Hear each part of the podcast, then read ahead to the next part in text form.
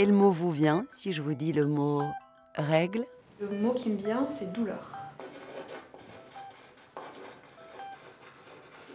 Et moi, je dirais sang.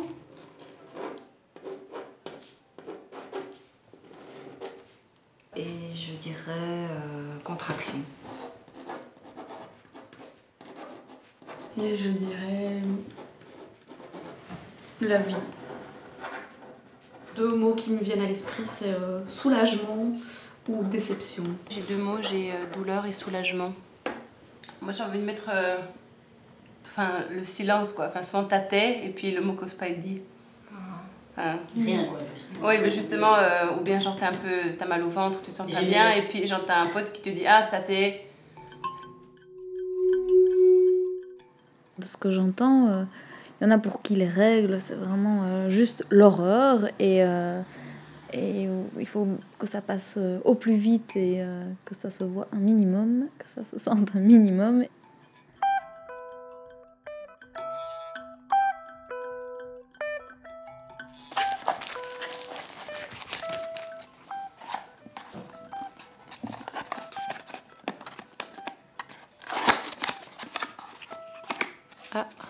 Qu'est-ce que c'est? C'est une autre club menstruelle, non? Oui. C'est, euh, il y a la, la notice pour l'utiliser. Coupe, cup, keeper. Kezako.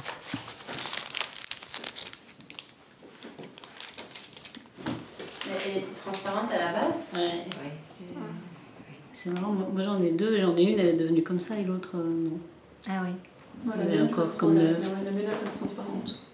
Et comment vous mettez ça en fait? C'est ça. Euh, en fait, ça se plie. Donc, euh, enfin, sauf si tu veux le montrer. Tu plies ça comme ça.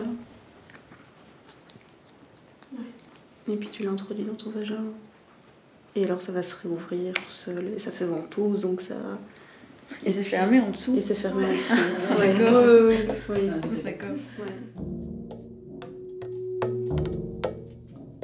Mais qu'est-ce que la coupe menstruelle? Ou autrement nommée cup, keeper, moon cup, coupe lunaire ou encore coupelle menstruelle. C'est un récipient qui recueille le sang des règles. Il est souple, fabriqué en silicone ou en latex. Il a une forme d'entonnoir mais dont le bout est clos. On l'appelle donc en français coupe, en anglais cup. Moi, dès que j'ai entendu parler de, de ce que c'était, j'étais décidée. Je veux dire, euh, je crois qu'on m'en aurait parlé euh, en 1989. Je, je- je serais passée à la coupe. L'histoire de la coupe est plus ancienne que ce que l'on peut s'imaginer. Il est difficile d'établir une chronologie, et notre seule source d'information fut fournie par Harry Finlay et son Museum of Menstruations and Women Health, mum.org. Il fait remonter la première coupe à l'année 1867 à Chicago. Cependant, elle n'a pas été commercialisée. Elle n'avait pas encore la forme sous laquelle on la connaît maintenant.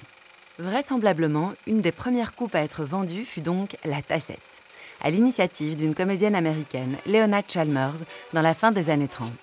Il y eut d'autres coupes inventées aux États-Unis qui furent donc pionniers en la matière. Une seule solution pour vos règles? La coupe menstruelle. Une solution peu coûteuse qui dure au moins 10 ans et qui se fait oublier? La coupe menstruelle. Rien qui dépasse en toute sécurité et discrétion? La coupe menstruelle. Et fini les déchets? Le succès des coupes n'a pas été immédiat, selon le site EasyCup. Il semblerait qu'aucune entreprise n'ait survécu à cause du peu de profits réalisés. Mais cela pourrait aussi provenir de l'intolérance au caoutchouc, ou de son manque de souplesse, ou tout simplement parce que c'était mal vu à cette époque de mettre ses doigts à l'intérieur. L'invention concomitante du tampon en 1936 pourrait être aussi une des causes de l'échec de ces premières coupes. Pour voir le retour de la coupe dans le monde du commerce, il a donc fallu attendre la Keeper en 1987. Quoiqu'elle soit toujours constituée de caoutchouc de gomme naturelle, c'est-à-dire de latex. C'est la Moon Cup, cette fois en silicone médical, plus souple et moins allergisante, née au printemps 2002, qui donne enfin de l'ampleur à la vente des coupes menstruelles. Depuis 2010, c'est l'explosion. Des nouvelles coupes naissent sur tous les continents, avec des formes et des couleurs variées, chacune spécifique en forme, taille, souplesse et contenance. Je pense que les gens ne se rendent pas compte de ce que c'est la coupe menstruelle. Donc une des questions c'est oui mais ça ressemble à quoi? Enfin euh, qu'est-ce que c'est comme truc euh, euh, et, et, souvent quand ils voient les vidéos parce qu'il y a des petites vidéos sur les, les sites de vendeurs de coupe menstruelle et ils disent ah c'est ça ben, genre ça va c'est pas horrible ça n'a pas l'air affreux je devrais peut-être m'en sortir si j'en achète une voilà la coupe se replie très facilement, afin de pouvoir la rentrer dans le vagin où elle se déploie et se bloque par effet ventouse. Pour la sortir, en général, on pince la base pour faire entrer de l'air et annuler l'effet ventouse. Puis on la sort et on la vide aussi souvent que nécessaire selon son flux et la taille de la coupe. Mais on dit qu'il faut la vider toutes les 8 heures en moyenne. Euh, les toutes premières fois, j'ai tiré beaucoup trop fort euh, pour, euh, pour la retirer et j'ai en fait euh, j'ai les, murs de, sang et c'était à, mon travail. Donc je restée pendant un quart d'heure en train de nettoyer les murs de, de, de des WC. C'était en vacances en été, quoi. Et, euh, et on était sur la plage et c'était vraiment un coin perdu où il y avait vraiment pas moyen de, se cacher pour faire pipi justement et vider ma coupe euh, au passage. Et donc euh, j'ai rien trouvé de mieux que de me dire bah, je vais aller me baigner, puis je vais euh, la vider, puis comme ça je la nettoierai et puis je la remettrai. Et donc j'ai nettoyé ma coupe dans la mer et je l'ai remise. Et là c'était vraiment horrible quoi parce qu'en fait l'eau salée c'est vraiment très très douloureux. ne jamais nettoyer euh, sa coupe à l'eau à l'eau de mer quoi ça c'est vraiment euh, c'est fatal.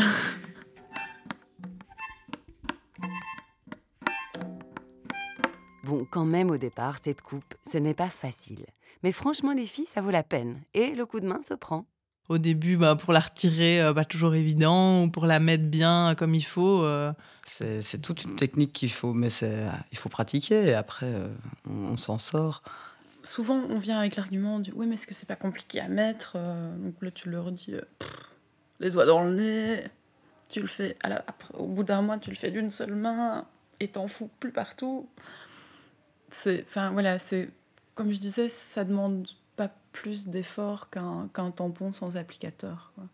Alors, euh, je pense qu'il y a certaines filles qui sont un peu dégoûtées à l'idée qu'il faut euh, faut peut-être rentrer les doigts un peu profondément, euh, les doigts dans le vagin alors qu'il est tout ensanglanté.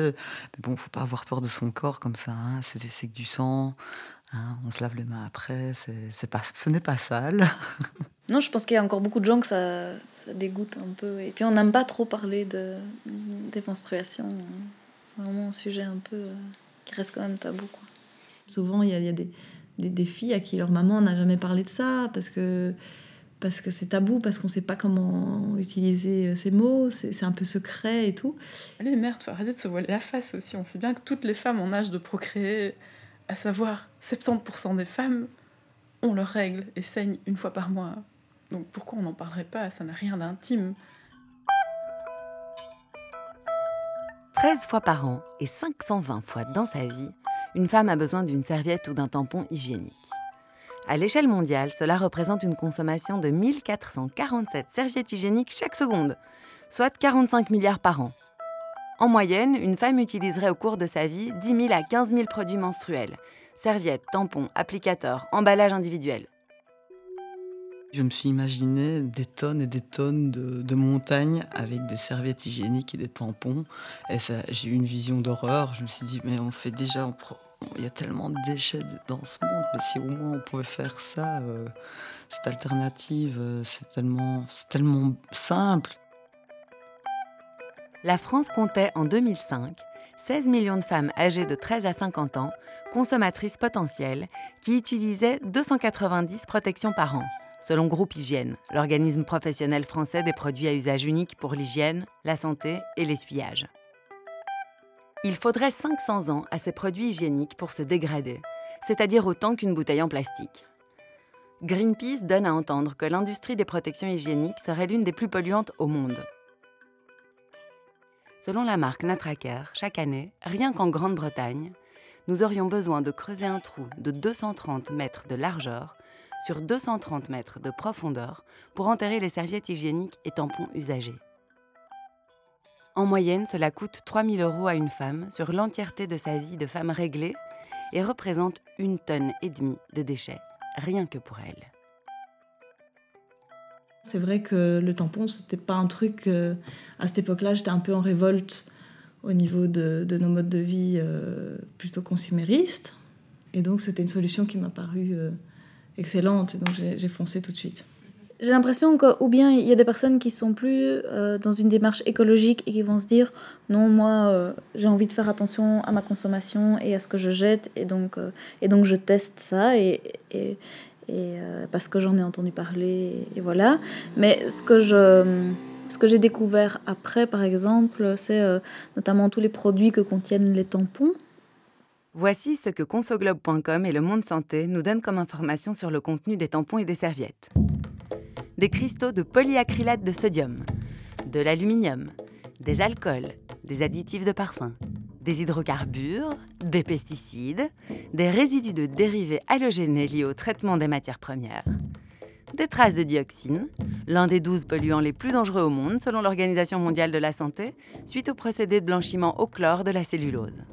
Entre 20 et 30 composants chimiques dont il est très difficile de faire l'inventaire, car les industries des protections hygiéniques gardent ces informations jalousement.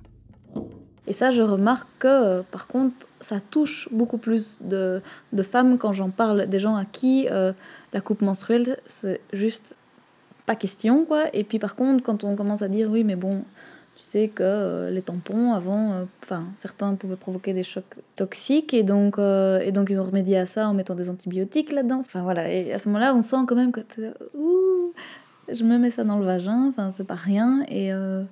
tous ces mêmes produits qui, qui sont soit parce que moi j'utilisais des tampons donc qui sont vraiment à l'intérieur de ton corps ça me semblait vraiment pas génial et aussi pour, euh, pour ce côté que le tampon est super absorbant donc en fait absorbe euh, le sang et, tout ce qui va avec Et, euh, et donc voilà, les tampons avaient tendance à me donner une démarche de John Wayne pendant une semaine après.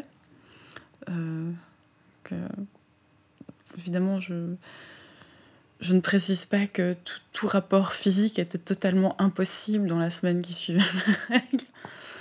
Et, euh, et donc voilà, depuis la coupe, je n'ai plus ces problèmes-là. Mes muqueuses remercient la coupe.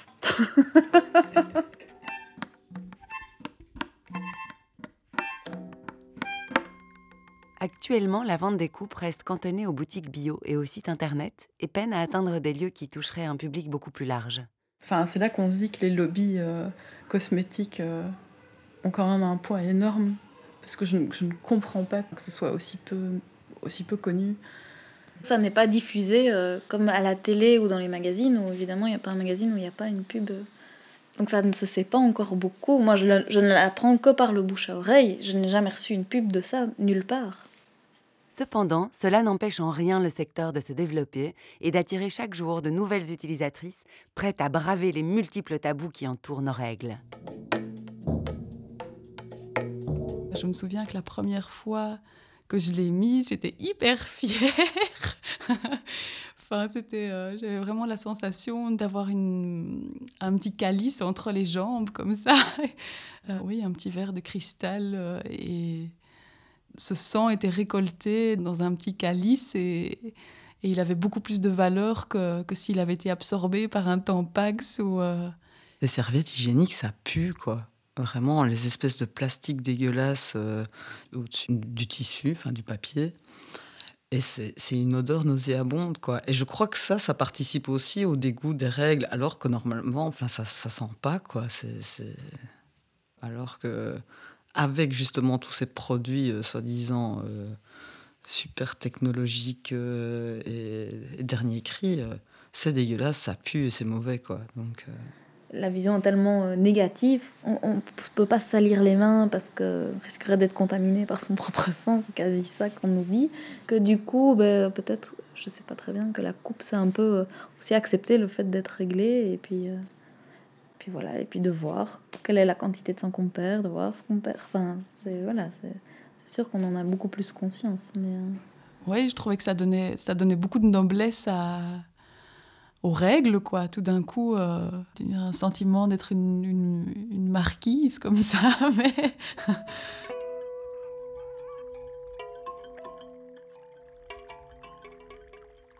Utiliser la coupe, c'est se familiariser avec ce flux plutôt que d'en avoir honte, trop souvent au prix de notre bien-être. L'air de rien, ce petit objet de silicone peut nous aider à balayer les tabous, à connaître notre propre sexe, jusqu'à pouvoir en profiter joyeusement. C'est principalement pour le confort que j'ai vraiment adopté. euh. Après, il y a plein d'autres avantages. euh, Le fait que ce soit écologique, le fait que ce soit. euh, qu'il n'y a pas d'odeur, enfin. et il n'y a rien qui dépasse. J'ai l'impression, bon, je sais pas pour la majorité des femmes, mais qu'une fois qu'on l'a adopté, on n'en change pas. Mais... Alors, le détail non négligeable, c'est qu'on peut se faire faire des minettes par son ou sa partenaire et il ne se rend compte de rien. Je trouve ça génial. Et il peut même parfois, selon, enfin, si on la porte, si on la vraiment très loin, il y a même moyen de mettre un doigt. C'est- voilà, c'est le petit détail euh, un peu olé olé, mais qui a son importance.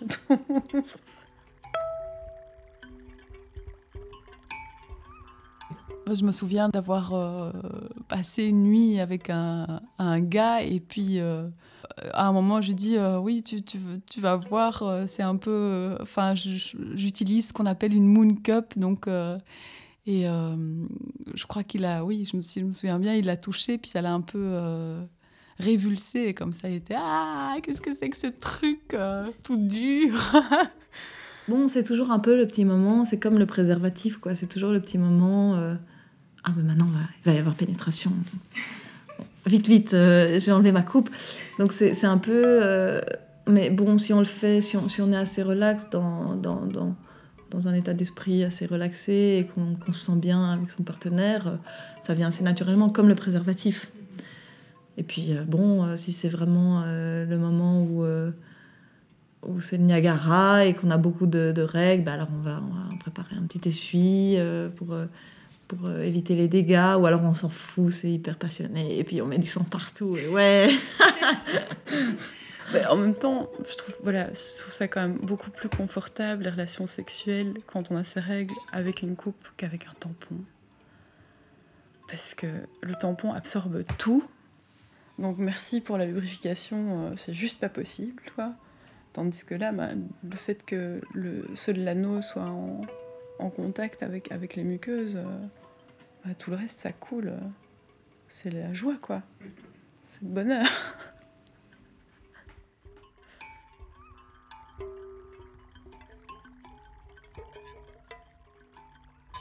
Coupe, Cup, Keeper, Kesako. Un documentaire de Marie Bedbez.